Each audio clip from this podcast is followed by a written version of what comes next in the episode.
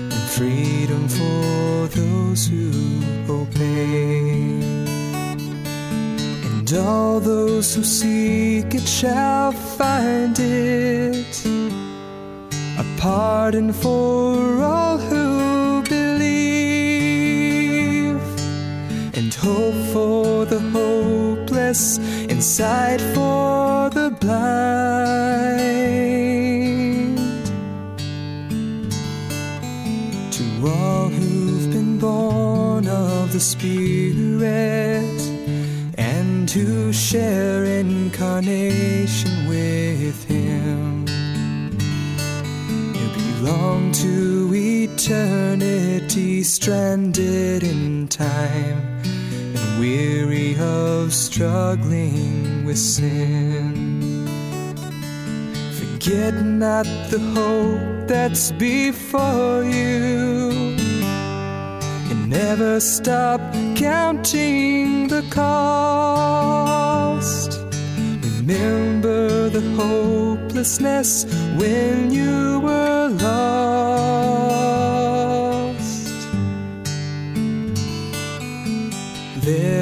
Is a joy in the journey.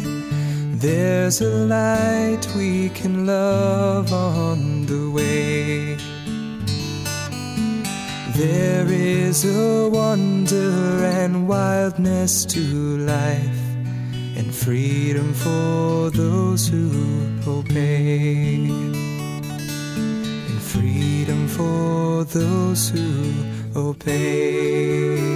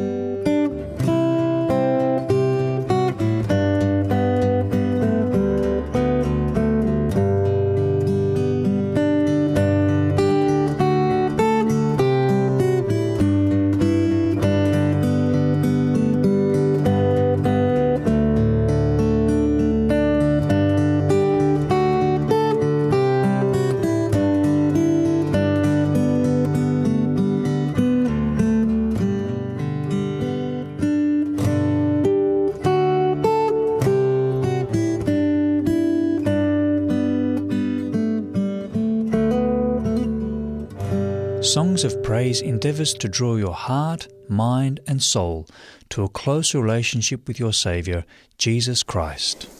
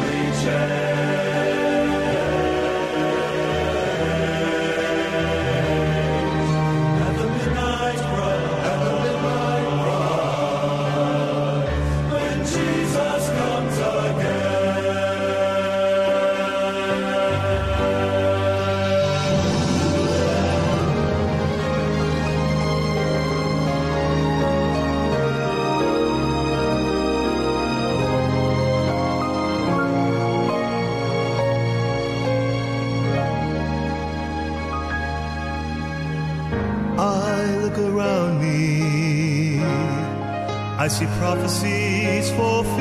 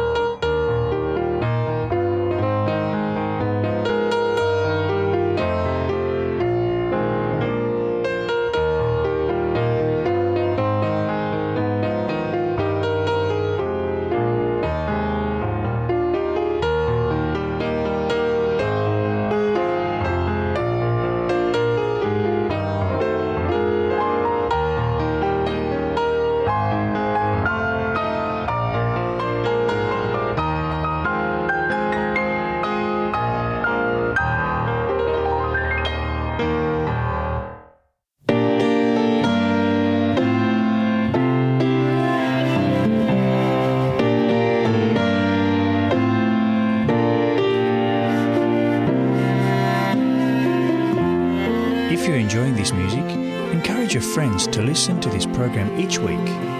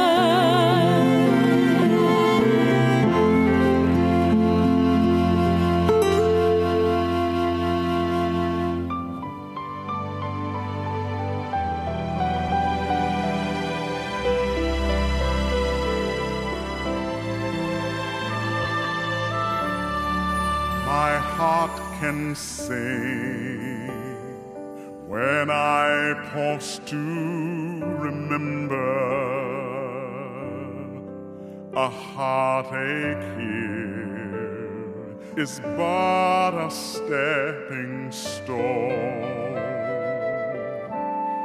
along a trail that's winding always upwards. This troubled world is not my fight.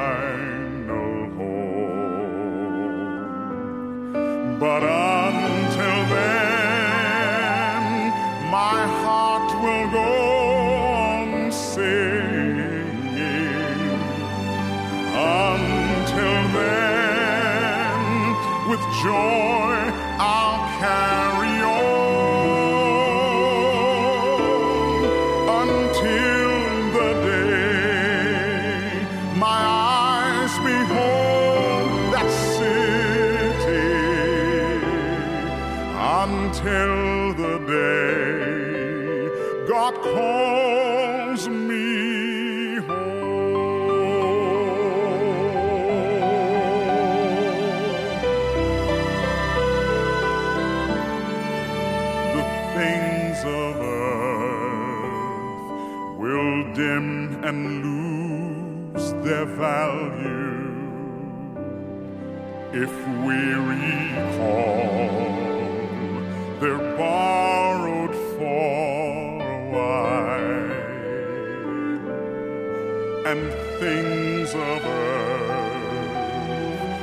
cause their heart to tremble. Remember, there will only bring a smile.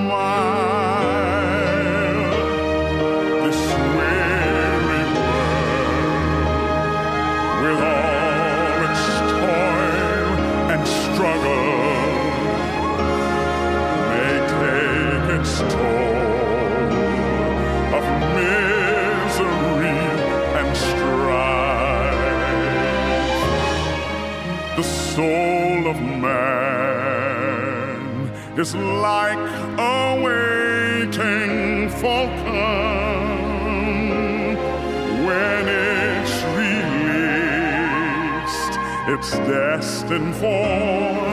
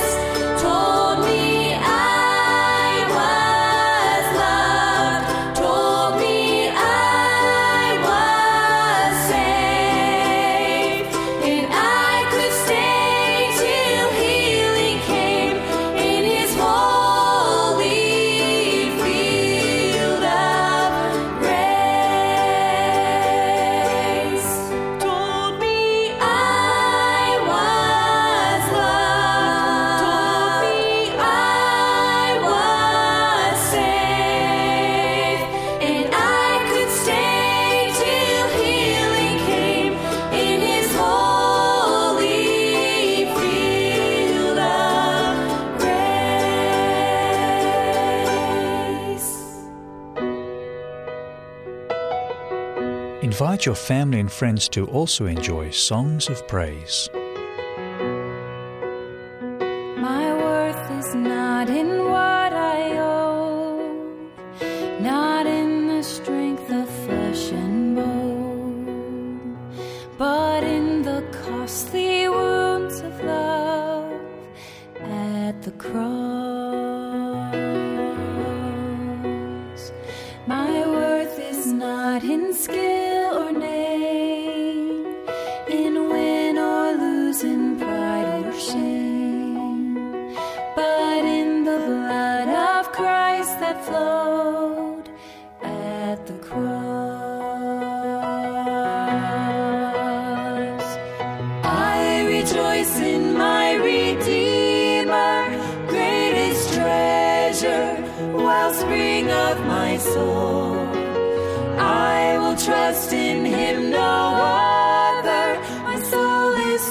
satisfied in Him.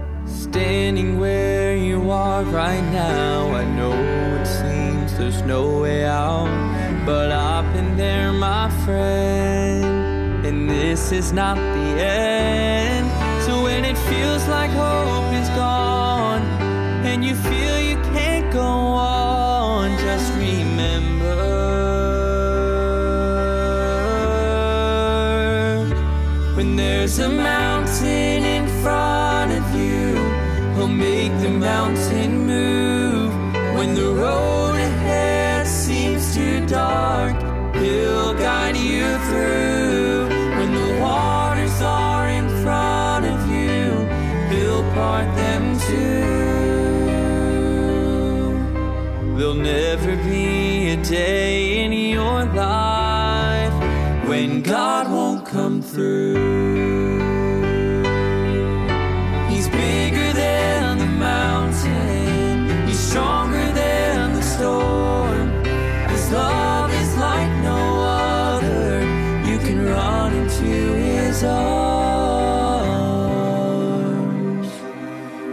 There's a mountain in front of you.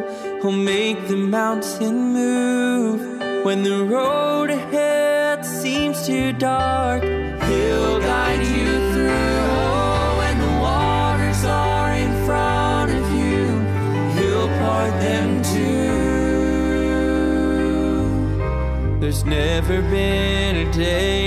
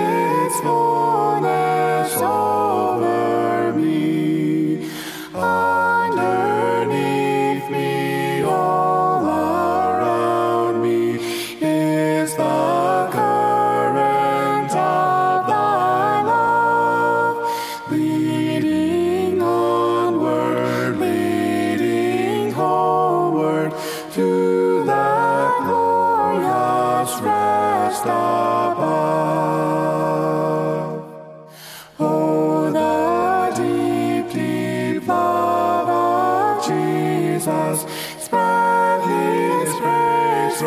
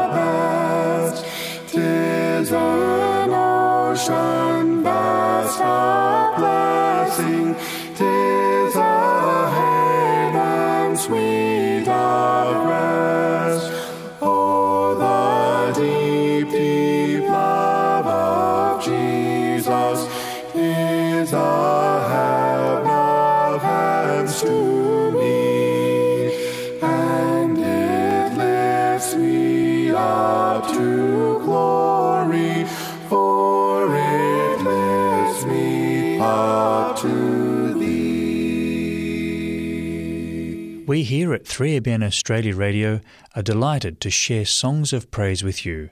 We look forward to your company next time.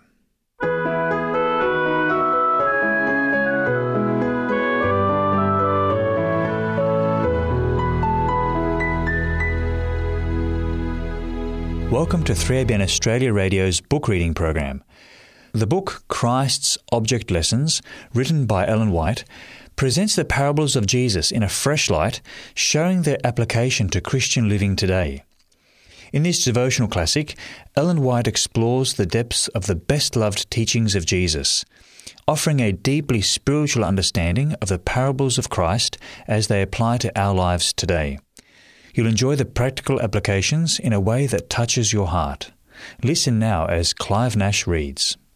Continuing the chapter Talents and continuing the section on the one talent. The Lord desires His people to reach the highest round of the ladder that they may glorify Him by possessing the ability He is willing to bestow. Through the grace of God, every provision has been made for us to reveal that we act upon better plans than those upon which the world acts. We are to show a superiority in intellect, in understanding and skill and knowledge, because we believe in God and in His power to work upon human hearts. But those who have not a large endowment of gifts need not become discouraged. Let them use what they have, faithfully guarding every weak point in their characters, seeking by divine grace to make it strong. Into every action of life we are to weave faithfulness and loyalty, cultivating the attributes that will enable us to accomplish the work. Habits of negligence should be resolutely overcome. Many think it a sufficient excuse for the grossest errors to plead forgetfulness. But do they not, as well as others, possess intellectual faculties? Then they should discipline their minds to be retentive. It is a sin to forget, a sin to be negligent. If you form a habit of negligence, you may neglect your own soul's salvation, and at last find that you are unready for the kingdom of God. Great truths must be brought into little things. Practical religion is to be carried into the lowly duties of daily life. The greatest qualification for any man is to obey implicitly the word of the Lord. Because they are not connected with some directly religious work, many feel that their lives are useless, that they are doing nothing for the advancement of God's kingdom, but this is a mistake. If their work is that which someone must do, they should not accuse themselves of uselessness in the great household of God. The humblest duties are not to be ignored.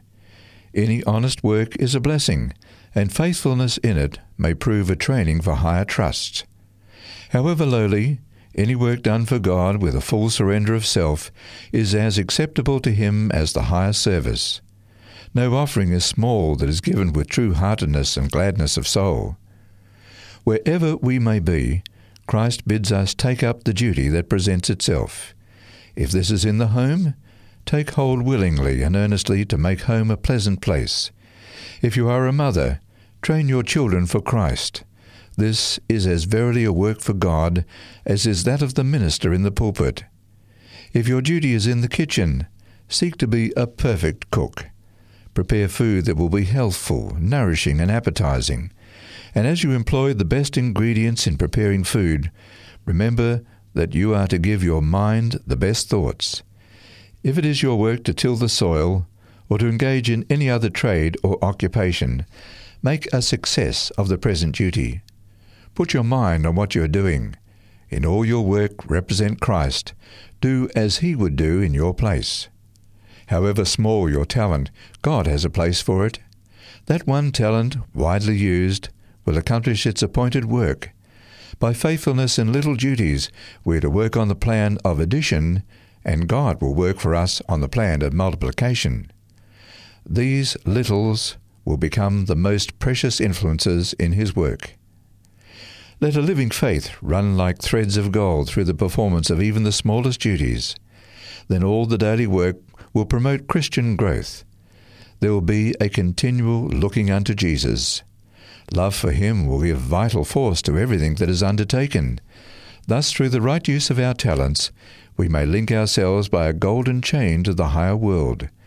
This is true sanctification.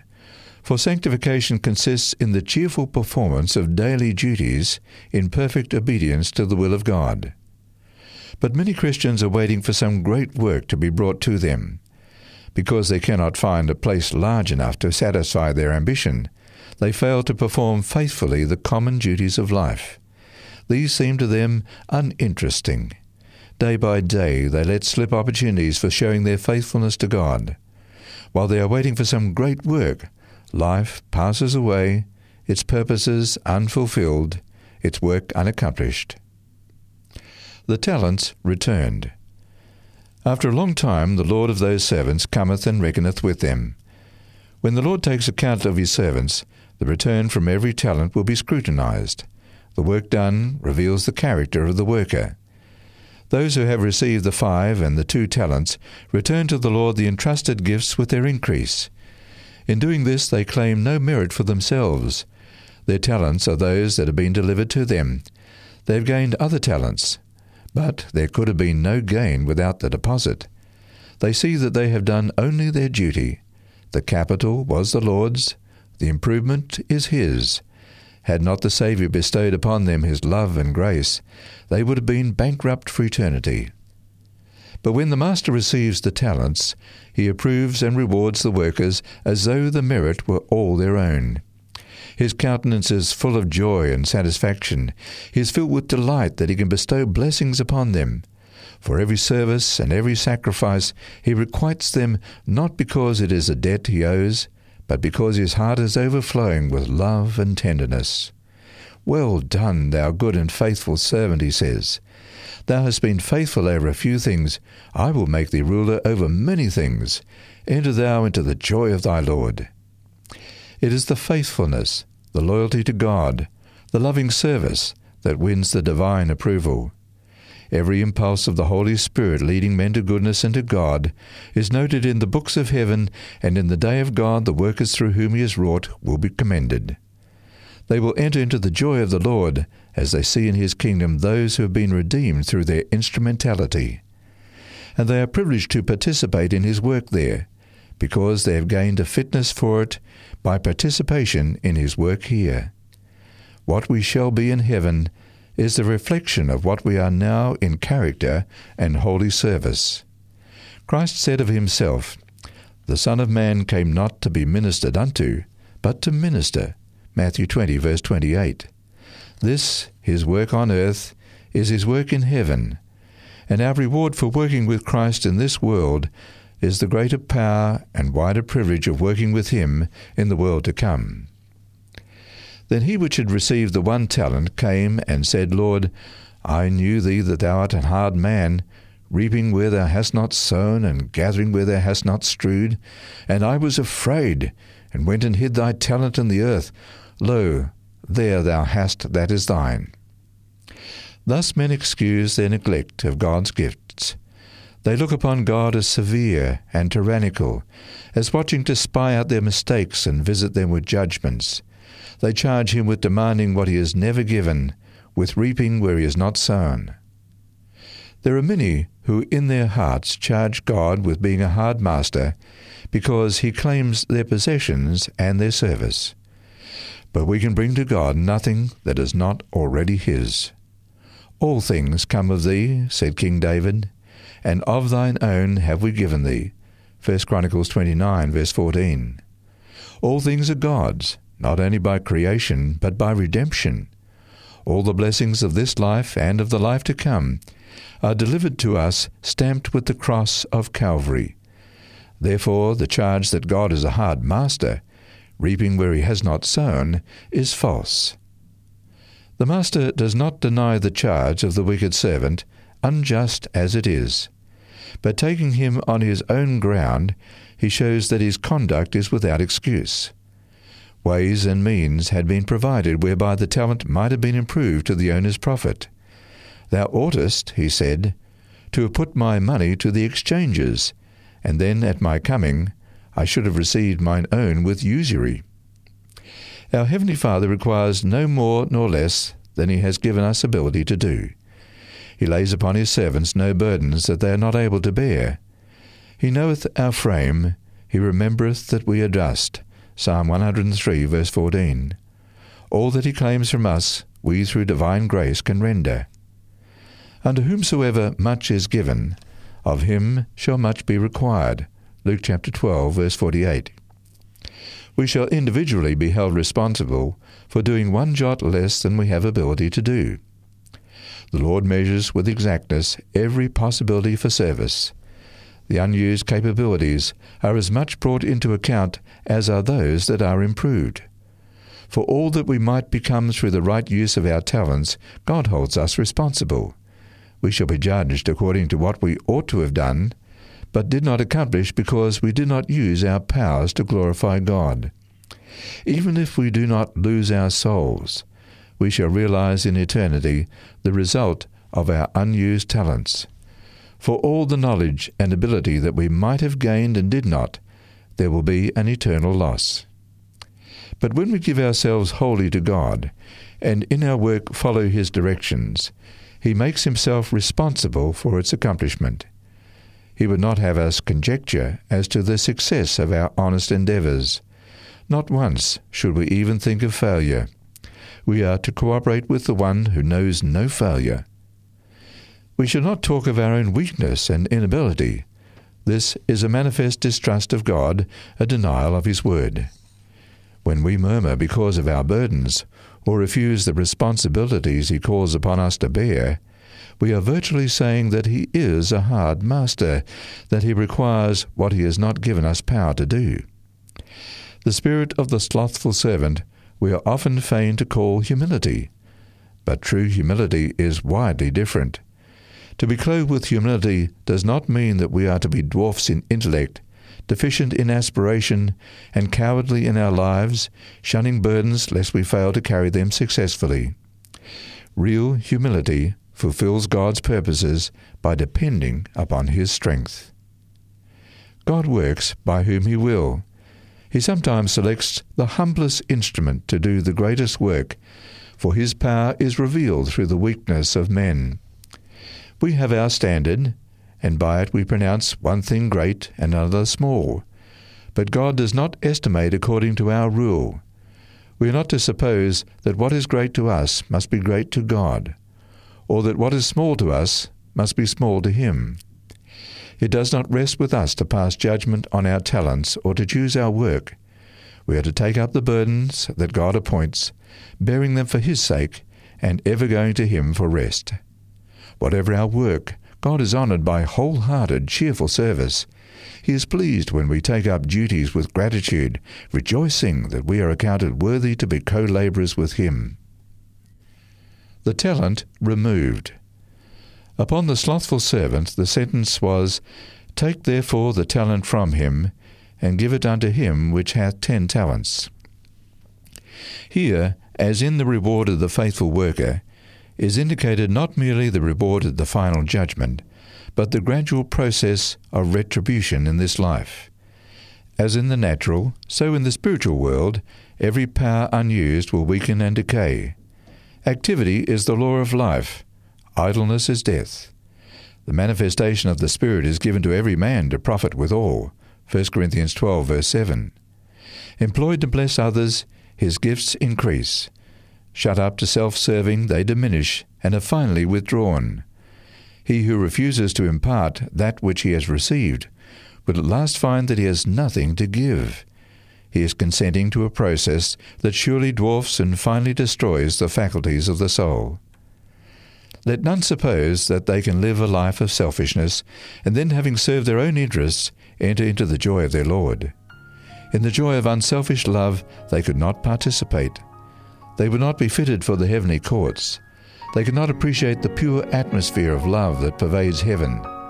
The voices of the angels and the music of their harps would not satisfy them. To their minds, the science of heaven would be as an enigma.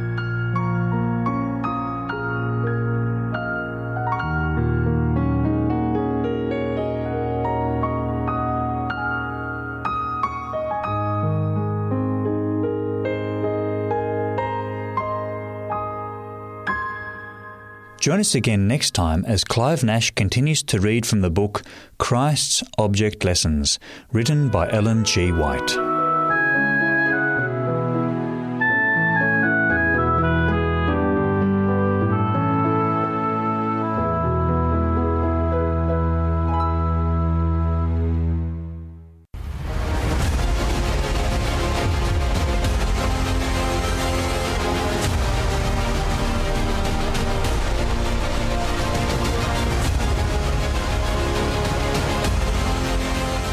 Hope you enjoy the short presentation on the history of the Reformation from lineagejourney.com.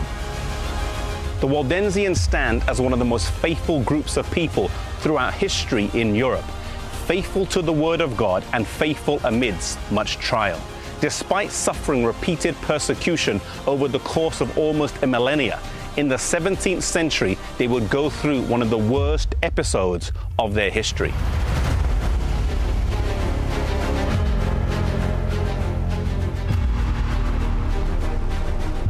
In January of 1655, the Duke of Savoy gave the Waldensians in the lower valleys a choice either attend Mass or leave the valleys.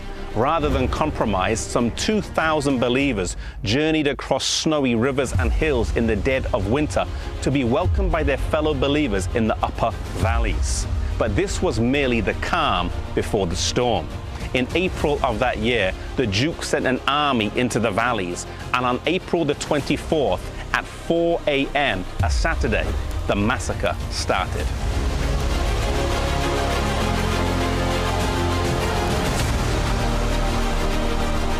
Not content with simply killing them, the soldiers and monks who accompanied them invented barbaric tortures.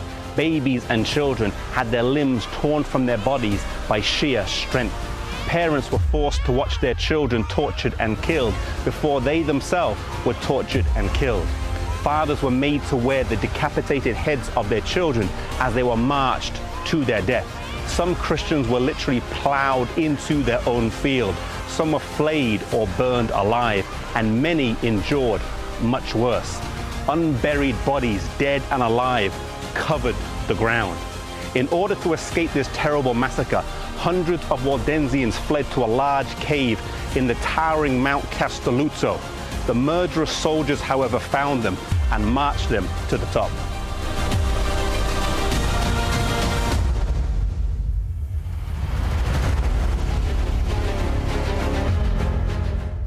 They came to this spot right here and were hurled over the edge to their death on the rocks below. I believe that on the resurrection morning, many faithful believers will rise to glory from the bottom of this mountain and in this valley. This is the reference in Milton's famous sonnet to the bloody Piedmontese that hurled mother and infant down the rocks. Survivors of the massacre were few, but they rallied together and wrote to Christians throughout Europe for help. Their letters included the heart rending words Our tears are no longer of water, they are of blood. They do not merely obscure our sight, but choke our very heart. When Oliver Cromwell, Lord Protector of England, heard of the massacre, he called for a national day of fasting and collected money to send to meet the physical needs of the Waldensians.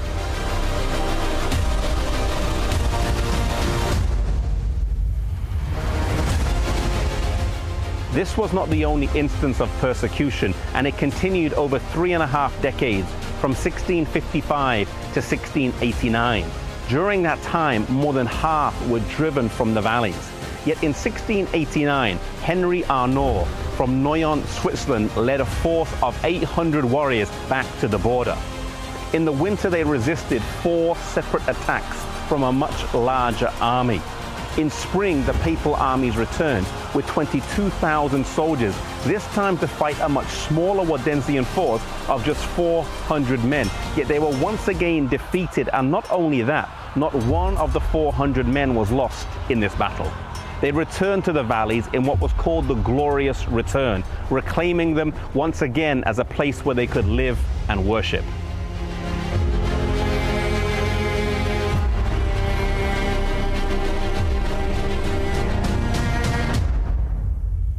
The Waldensians had a faith that reminds me of Job.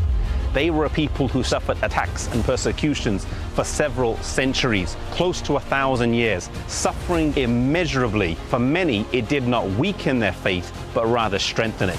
Sometimes in life, we may be serving God, dedicating our lives to Him, and we still go through hard times, trials, and suffering that many say we do not deserve. May we have a faith like Job, who said, Though he slay me, yet will I trust him. Whatever we go through in life, may we stay hold of God, trusting that he has our best interest at heart.